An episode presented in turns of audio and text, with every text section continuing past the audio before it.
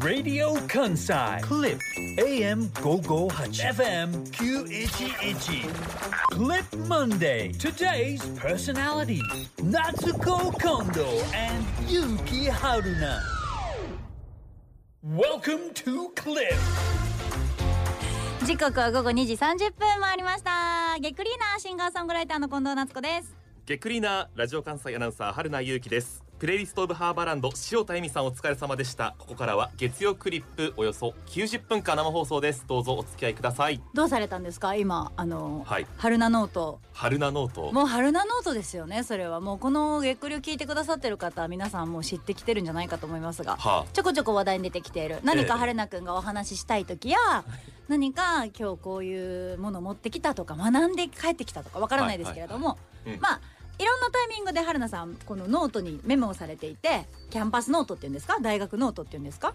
大概のうん。アナウンサーをされてるんじゃないですか、そういうものなんですね。そういうものなのかな、はい。まあそんな中で今日もあの、はい。は始まる直前にささささっとメモされてましたが何か今日は始まる直前からメモるようなことが何かあったんですか？え特にないんですけれどあのほらここに。今何を？近藤とだけやば。その近藤夏子さん。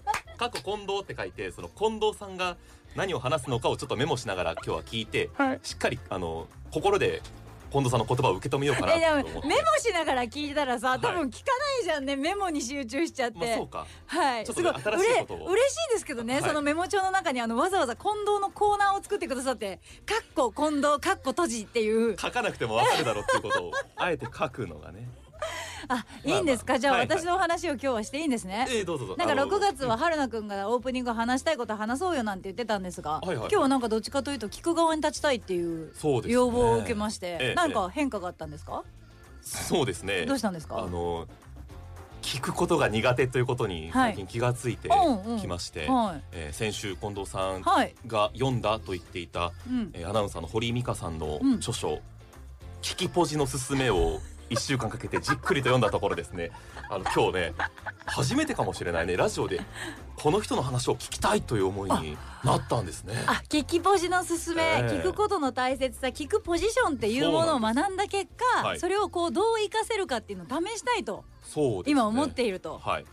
それじゃあ私の話といいますか、まあ、今日実はたくさんメールも届いてて、はい。そんなメールも紹介しながらしようかなと思ってるんでおじゃあリスナーさんの話プラス近藤夏子が話したい話を、じゃあうん聞いてください。今日聞きます。は。よろしくお願いします、はいラジオネームプンチャーからいただきました。まずこの話をしたかったんだ。私も、はい。なっちゃんはるなさんげっくりーな。げっくりーな。昨日お昼にコラボメニューを食べようと思いお店に行ったら「すみません。今日は予約で満席なんです。ごめんなさい」って言われたので店員さんに諦めて改めて「また来ます」って言ったら平日は予約なしでも入れたりはしますが土日は時間帯とかにもよりますが土日に来店する場合は予約しておく方が入りやすいですよと言われました。私みたいにお店に行ってから入れないってならないためにも、土日お店に行かれる方は予約していくことをお勧めします。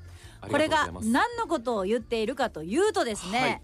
げっくりなんと大阪京橋のカフェレストランテラスとコラボをして、まあ、牛乳月間っていうのもあってね、はい。牛乳を使ったメニューを私たちが考えたんだよね。はい。そこに行ってくれた方が実はたくさんメールをくれていますありがとうございます。でプンチャさんみたいに土日に行ったら入れませんって予約でちょっと今日は無理ですってなっちゃって帰って、まあ、別の日に予約をしましたっていうメールが来ていたり、はい。ラジオネーム傭兵こちらは20代男性ですけれどもなっちゃんはるなさんげっくりーな。げっくりーな。この週末は関西に行っていました。昨日の夕方に早めの晩ご飯としてげっくりのコラボメニューいただいてきましたよ。嬉しい。なっちゃんのピザとドリンクいただきました。僕の胃が小さすぎて春菜さんのスパゲッティは食べられずかっこ泣き行ける機会を見つけてリベンジしたいと思います。ということでこの傭兵は千葉の方です。千葉？千葉からなんと関西に来たらせっかくなのでっていうので一食をうん。テラスに行ってげっくりのコラボメニュー食べてくれたんだって。嬉しすぎますね。他にいっぱい選択肢はあったろうによ。ラジオネームもふもふも京橋のテラスさん行ってきました、うん。テラスさん実は数年前から通っていたんですがクえリップは数ヶ月前から聞き出したのでコラボが2回目だということを知りませんでしたあそういうことか。去年我々ね実はテラスさんとコラボしてはい。やってますけれども、うん。それを知らなかった。なぜならこの方は数ヶ月前からこのクリップに出会ってくださってるのでテラスさんに行ってたんだけどコラボとしての2回目と知らずして今回食べましたとそういう意見は嬉しいですね。嬉しいね、うん。ツイッターで皆さんパスタ S とピザを食べてたんで、ええ。嫁と半分ずつ食べて他のメニューも食べようとしたのですが、うん。それだけで2人でお腹いっぱいになっちゃって何も食べれませんでした、はい。ピザも S サイズが欲しかった。てんてんてん本当に美味しかったです、ということでいただいております。ありがとうございます。本当にたくさんこうやってテラスに行ってきました話をくださっていて、ツイッターなんか見てても本当にたくさんの人が行ってきました行ってきましたって書いてる。初日から行ってきましたとかね、あのお店の人にちゃんと声かけてきましたよみたいな投稿もあって本当にありがたいないやすっごいありがたい。と思うしあの7月の2日までがはい。期間となっているので、はい。あのもしご都合がつけばですけれども片方しか食べられてないという方はもう片方を食べに行っていただきたいなというのがありますね、そしてこのメイン食材というかピザとパスタという確かに一人で行って2つ食べるには厳しいこのラインナップにしてしまったことも少し反省しつつという感じで いや全ご然めんなさい反省することい。う思いもあります。まあまあまあまあそういうこともあります。はい。あの 多分聞いてる人には伝わらない伝わらないんですけど不自然だよ。僕は今日し別に沈黙を恐れないので。違う。はないんかその知何でしょう識か？知識知識が。ごめんほんと笑い止まんなくなっちゃって途中で、はい。知識がさ頭に入りすぎてて、はい。その知識を生かしたいっていう思いとその 披露したい 披露したいってない？披露したいなんか思ったことないよ私。ほんと待ってほんともう見ないでこっち見ないで 見ないでほしい。懐かしい。なんかあったら。こっち見んとってほしい。こっち見んとって。ほんとこっち見んとって僕がね真剣な顔をして話を聞くモードに入るとこうなるんですか？いやなんか、うん。なんでしょう。あのあの 大丈夫。きっと慣れていくんだろうね、うんなんかだってあれなんですよね。週末ご家族とはいはい、はい、会話される機会があったりとか、うんうんうん。あの他の取材で他の外の現場の方とお話しされる タイミングもあったっていうふうにはい。お伺いしたんですが、そのそうですね。時もなんかちょっと不自然な返答になることが多いですよね。うん、多いんですか、そういつどこで誰と何をしたの？を聞きたすぎてそれは本に書かれたんですか？頓挙なそうなんですよ。聞く姿勢みたいなところからこう強制しようと思うとなかなか辛くいやて。そうだよね。なんかそうだよね。姿勢をさ、そう姿勢猫背だよって例えば言われたとするじゃ、うんんうん。あじゃあ猫背なんだ。姿勢を直そうと思ってこうやって胸を張るとするじゃん、うん。でもそうするとさ次首が前に出てるよって言われたりするわけ、はいはい。だから猫背を直すってなっても単純に、うん。こう猫背を直したつもりでも、うん。次は違うところが出てきちゃってあここ直さなきゃ、じゃあ首が前に出てるよって言われるから、じゃあ首を戻さなきゃってなると、うん。あじゃあ次こ腰が反り腰になってるよって言われてあ反り腰になっちゃってるんだ。じゃあまっすぐしなきゃってやったらあまた猫背になってるよみたいな感じでさその一つ治るとそうなの他がそうなダメになってのすごくそれはよくわかるから、うん。その一個一個なんだけど体を治す時もそうなうんうんうん。その聞くポジション聞きポジを今学んでらっしゃる春菜さんは、はいとても不自然に 人の話を聞いてくるので目の前にやっぱその方がいてまっすぐその視線をねぐっと私に向けて、うん。真剣にちょっと見んとってこっち見んとってあほんまに面の週末の話をしてもいい？いのですよ。土曜日にはい。実家に帰ってはい。先週名古屋に行ったっていう話をしたじゃないですか。実家にもお土産を買っていたので帰ってうん。であの味噌カツっていう風にあのカツに味噌のタレをかけて食べるのが名古屋の名物っていうのがあるんですけどうん知ってる。タレだけ買って帰ってうん。あの両親にははい。とんかつ用意してくれって言ってみんなで食べようよみたいない会をしてでみんなでお酒を飲みながらでいいなと思うのがうん。最近昔の話とかでうん。笑い合うとか幼少期の自分の話とかはい懐かしい話ね。学生時代の先生、あの先生こういう人だったよねって言って好き好きなんかこう私も記憶を掘り残す。そういうことはありますか、あります。すごくあります。ええ。うん。その中でうん私のルーツはここにあるんだっていう話を聞きましたねルーツってちっちゃい時に隠されてるってね、はい。言うからね。三つ子の魂100までのあそうそうそうそう。本当に最近それ私も実感してるから。春菜さんのルーツどこにあったのよ。話どう思われますか？え？幼稚園に入ってはい。まだ1ヶ月。一ヶ月。年少さんですからうん。4歳と少しはい。とかかな、そうだね。5歳になる前にね。みんなで遊ぼう言ってはい。お遊戯室でうん。まあ、何十何人かで集まって先生の話を聞く、はい。ルール説明を聞いて遊ぶうん。前段階ですよね、ね。ール説明を聞く。はい。ね聞くね。まだこれがその時に私一人だけ別のことをしていて聞いてなかったんだって。でいくら注意されてもなんかもうそれでやめる気配がないから園長先生に別室に連れて行かれてでなんで聞かないの？なんで聞かないの？はいいいられ問だ。てはい。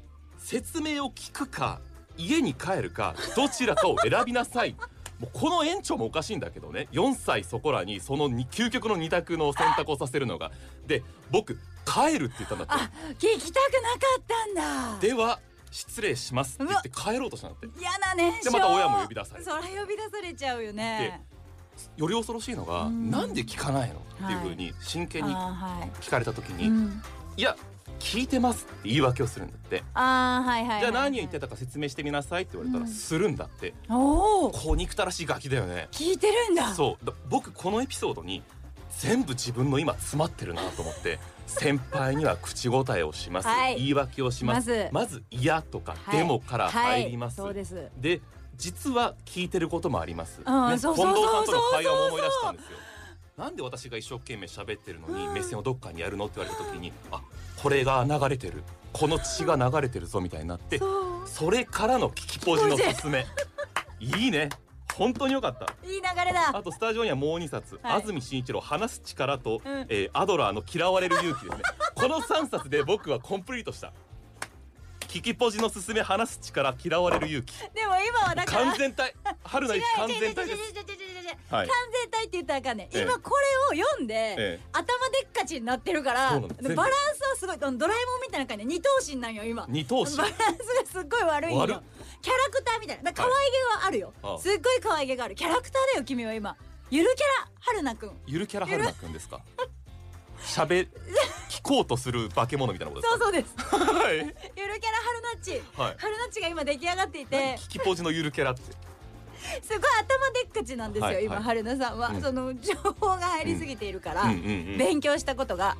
でこれをどんどん生かしていくことによって、はいはい。くの咀嚼して飲み込んで消化してうんちで出す。これを繰り返すことによって、うん。だんだんこのバランスがまたあーあの、はい。はい普段の自形に戻っていくのかなと。今は本当にもうゆるキャラでしかなくて、うん。そのゆるキャラってさ見た時にさうん。可愛いねとか癒されるねって気持ち悪いけどさどっかでさなんかさ、え怖っキモとかなる時もあるじゃない？ありますか？その発言大丈夫？まあまあまあまあね。目がたまにあるじゃん、その、あのゆるキャラによってはさすっごい可愛らしいのもいればさ、え何このキャラクターええみたいな突っ込んでほしいよね、みたいな、うんうんどっちかというとそっちの、はいえやば怖っていうキャラクターに今私は見えるの、はいはいすごく目の前にいたらそう見えるから、ええそんなゆるキャラからぐっと見つめられて、うん真剣に話聞かれると話すごくしづらい話がすごくしづらいとお相手のパーソナリティに言われる方の身にもなってください。ただはい。任せて。任せて。春菜勇気の成長は私が全部あの背負っていくと決めあそんなにている預けていいんですか？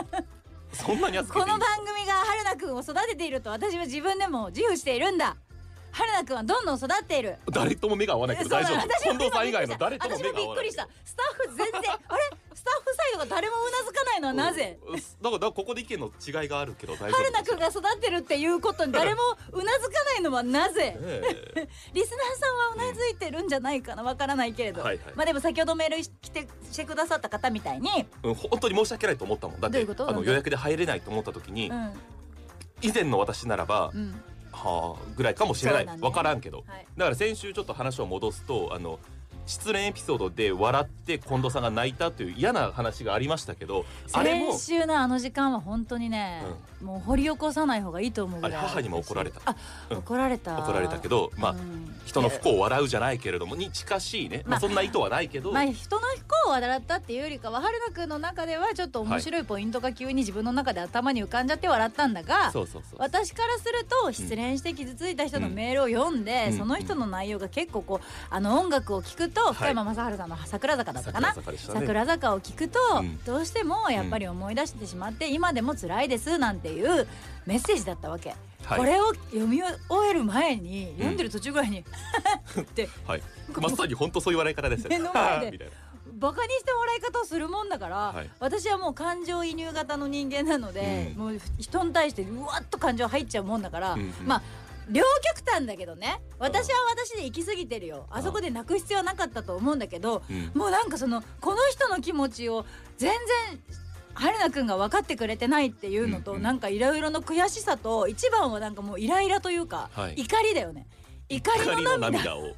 怒りの涙一番嫌だな。怖いですね。申し訳なかあんまった、出さないんだけど、うん。悔しさで泣いちゃったっていうのが先週の放送ありましたよねそれも、はい。あの私の頭の中ではこう今ここで桜坂が流れてきたらどうかなみたいなこうそのいらない発想とかその先を考えちゃってふふってなったんだけど、うん。聞いてないじゃんそれそうなのよ。もうさじなんかもう自分がどう思うかに寄せすぎていてそうだよ。本当申し訳ないことしたなと思う。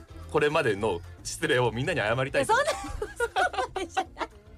あの入社してから僕にあの目をかけてくれた先輩方にも謝りたいなと思うな。分かった。今みんな今の発言でみんな分かりました。今だからね、はるかゆるキャラですよ。ゆるキャラ頭が大きくなってるんで今。二頭身やから突然こういう発言もするんですけど今ゆるキャラ状態だっていうの分かった上ではい。放送聞いてほしい、はい。で それで、うん。さっきのメール数ヶ月前からうん。ラジオ聞き始めました、クリップ聞き始めました、はい。なんていう方もいらっしゃったじゃない、はい。そういう方からしたら春菜くんの成長がどうとかっていう話は分からないかもしれないがああでも分かるんだそうポッドキャストがあるじゃない。そうでしたね。この番組にはオープニングとメカウロだけはポッドキャストで残してくれてるから。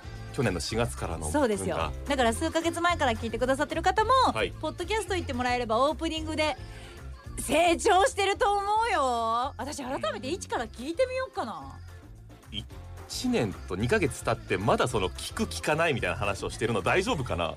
もっと高尚なさことを言いたいわ僕は。あでも聞く聞かないで言うと私ちょっと今日はどうしても喋りたい話がもう一個だけあって。お願いします。聞きポジしてもらってもいいですか？聞きポジに回ります。なんかいいね聞きポジしてもらってもいいですか？とか聞きポジしますとか。私ちょっと今日聞きポジで行くわみたいな。聞きポジって言葉いいよがわかるねのかな？なんか。どちらが今投げてますとか多分、うんみんな自然とやってるやと思うよ生きてて、うん。い生きてて聞きポジになってるタイミングってきっとあるんやけど、はい。そう堀井美香さんが書いてるこの本は、うん。自然とやってる聞きポジをもう一回意識的にすることによって、ちょっとレベルが上がるというかさ、そうですね。聞くことに対しての。うん。でそれを知るとさはい。次また楽しくなるのよ。人の話を聞くことが。うん。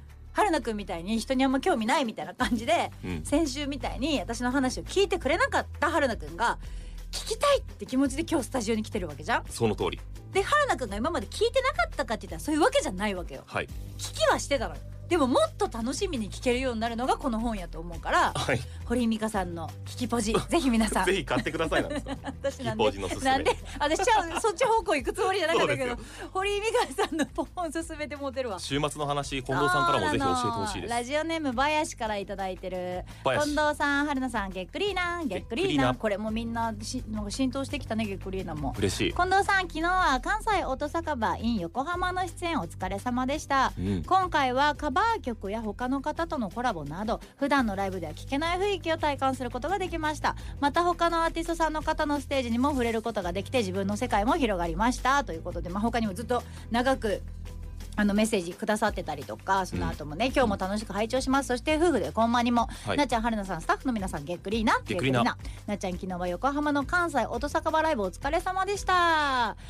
新しいマイクにうん。グランドピアノ、ほ珍しいピアノのサポートメンバーで初のコーラスもついて、うん。原田真二さんの名曲「キャンディー」をカバーしたりしていつもと全然違う近藤夏子を見せるライブ見せるってあの魅力の見、はい。見せるライブで本当に最高のライブでした。そして MC ではいつもと変わらず会場を笑わせてしっかり観客のペースを自分のものにするところはうん。さすがでした、ということでメッセージ。たくさん本当にこれも頂いてるんですが、はい、昨日横浜でライブしてきたんですよ、はい、その話をちょこっとさせてもらおうかなと思うんですけれども、えー、この今メールでくださってたみたいに昨日はちょっと違うタイプのライブで、うん、マイクをまず新調してて今まで使っていたダイナミックって言われるマイクの種類から、コンデンサーマイクっていう種類に変えたのね、このきっかけを作ってくれたのは実はげっくりの7ファームでの公開収録なの。うん7ファームでの公開収録で歌ったんじゃない、はい、あの時はあの PA さんが、はい、その音響のスタッフの方がマイクを用意してくださって、うん、自分のマイクを使わなかったんですよ当日。いつもとは違うものだったんです違うものを使ったんです、はい、そしたら、うちのマネージャーの特訓が、うん、なんていい響き方なんだと。うーん。近藤夏子の歌声をすごく活かしてくれてるってなって、はい。はい。そのロングトーンちょっと声をスーって弾く最後の最後まで拾い切ってくれてて私って結構伸ばすところの最後の最後まで結構気をつけて歌ってたりするからそういう繊細なとこまで拾ってくれてるぞってなってあのマイクに変えませんかって特訓が言ってくれて、うんうん。でそのマイクにしたのよ。はい。でそれで昨日はそのマイクで歌わせてもらったんですけど初めて？えっとね一回あのー公設市場排水の字、あはいはいはい。ABC ホールでみおちゃんたちのイベントでは歌ったんだけどそうなんですね。弾き語りの際はあのマイクの方がいいよねってなって昨日もそれでやったの、はい。でそのマイクに変えてグランドピアノで昨日は。えっ、と電子じゃないっていうことですよね。そうですね。ごめんなさいそこの失礼しました。はいはいはい。ごめんわかりましたそうですね。はい。音楽やってない人のためにちゃんと説明しますね。そうですね。はい。お願いします。いつも使ってるのは、まあ、はい。機械的な電子ピアノって言って、エレピって言うんだけど、エレビはい。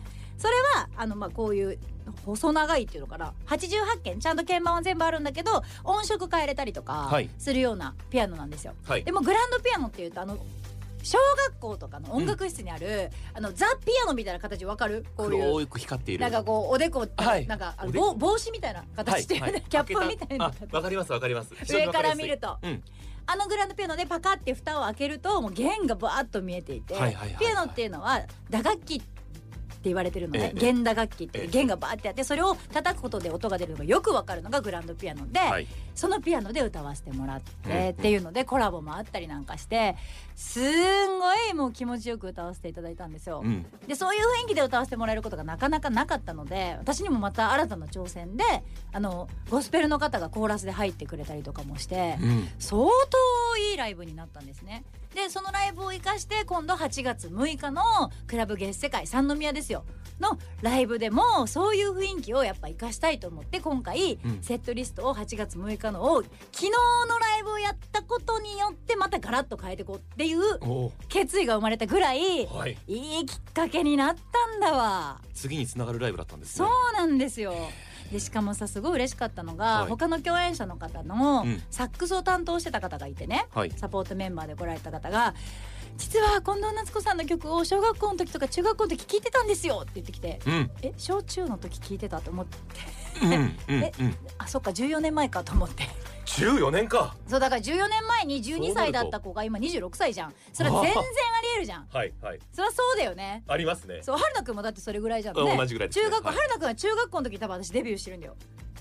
えー13年4年前ってなったら。そうそう考えたら 恐ろしいじゃん。僕受験勉強してる時近藤さんがデビューか。そういうことなのよ。はそうだからそういうちょグッと下に下げると年齢差って恐ろしいことが起こってくるってこういうことなんですけあど、でそうだってで、はい。その子が「好きだ好きだ好きだ」ってそこではい楽屋で歌い出してくれて、一緒に歌ったりとかして「本当に聞いてたんです」って言って昨日ライブの後にその子がツイッターで「うん。あの頃の私に言ってあげたいずっと聞いてたアーティストと同じステージに立ってるぜ」みたいな。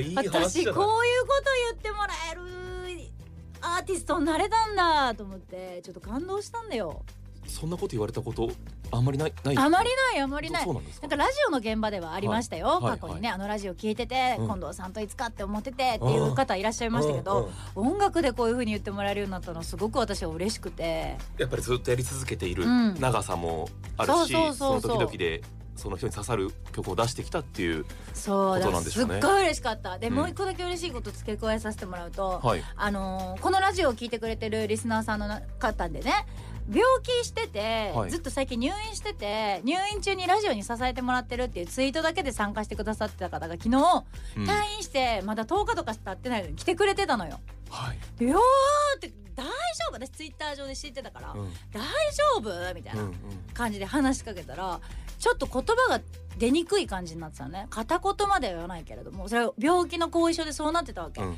だけどやっぱり来たかったって言って、はい。どうしても来たかったから退院10日とかだけど来ちゃったよみたいな。全然大変な病気して、命に泣きそうになるけどこの話を、ええいや本当に。命に関わる病気してうん。10日後にうん。ここに来てくれたんだとごめんごめん。またこ今週も泣くけどさ、うんうんうん。なんかそれがもうすっごい嬉しくてさ、はいその人の前では泣かなかったし昨日会った瞬間はねすごい明るく来てくれてたから。でもなんかもうそのなんていうの？自分が元気になったことで最初に行こうって思ったライブがわざわざ関西からさ 関東でやる私のライブにさ来てくれるっていうのが嬉しくてさ、ごめん。そうそんなのがあってさなんかその楽屋の話もそうだしそうやって来てくれた人のこともそうだけどさ歌っててよかったなとか思ってさ、あー全然今日も泣くつもりなかったんだけどなんかその何の涙かって言われるとさなんだろうね。感動とかそういうことじゃないんだよね。なんか嬉しいとかでもなくてなんか単純になんかそういうさもうねし自分がしんどかってそれでじゃあもう一回楽しいこと参加しようって思っただけでもすごいじゃん。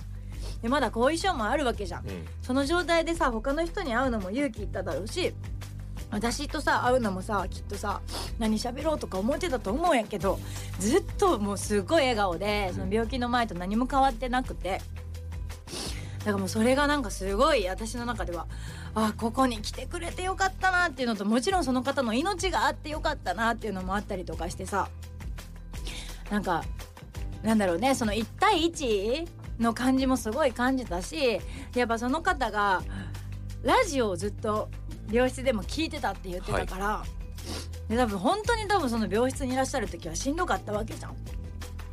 その時にさあの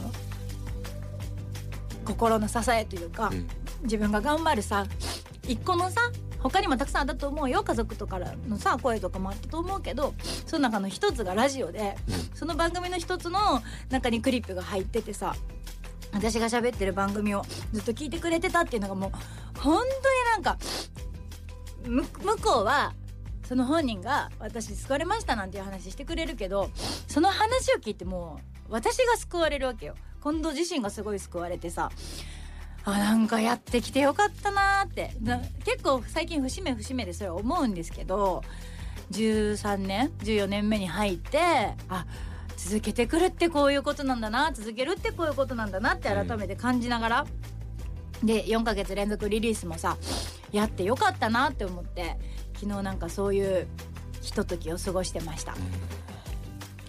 本当にこれはなんていうのかな私がまだまだたどり着けない領域というかちゃんと誠心誠意人と向き合って自分と向き合ってやってきたからこその感想抱く感想なんだろうなと思いますね。今は全くその私の意見を出す余地もないくらい。いやいやいやそんなことで困らせてしまったよね。ごめんと思ってるんやけどこのバーって喋りながらこんな泣くとも思ってなかったし直前までの話とは全然変わってきてるの分かってんねんけど、これがさまたいいじゃんラジオって。うん。生放送のいいとこだったりするじゃんと思って。だから今日は春菜さんがえあの聞きポジに徹するということではあ。言ってくださってたので多分こんなに喋っちゃったんだと思う。え大丈夫でしたか、うん。ちゃんと聞き。よなんか今日良かったよ。かったよ。まだ続くまだ続く。あと今日のクリップ良かったよ。あ皆さんお聞きいただいて今日は本当にありがとうございまし違います。また来週じゃないんですよ。違うんですか？はい。この番組あと1時間そうなんですか？近く。なんかでも違う本当になんか春菜くんの聞き方が先週と全然違っててはあ。なんか話しちゃった。これが聞きポジの力か。これが聞きポジの力ですか？皆さん堀井美香さんの聞きポジのすめ こちらの本がですね今どこの会社からですか？どこの会社から出版されてるんですか？えー徳間書店です佐久間書店の方から出版されております。こちらをぜひとも皆さんってなっちゃうよ。いやでも本当にオープニングからちょっとガッと喋らせてもらいましたけど。本当に私も勇気が出るような。末だったんだ。またこれなあのこれなって言いました。これねあの 三宮で。8月のあの すいません。あの8月のはい。三宮でのライブ8が月の6日本当みんな楽しみにしててほしい。昨日からまた続くということでぜひ楽しみにしています。ライブ遊びに来てください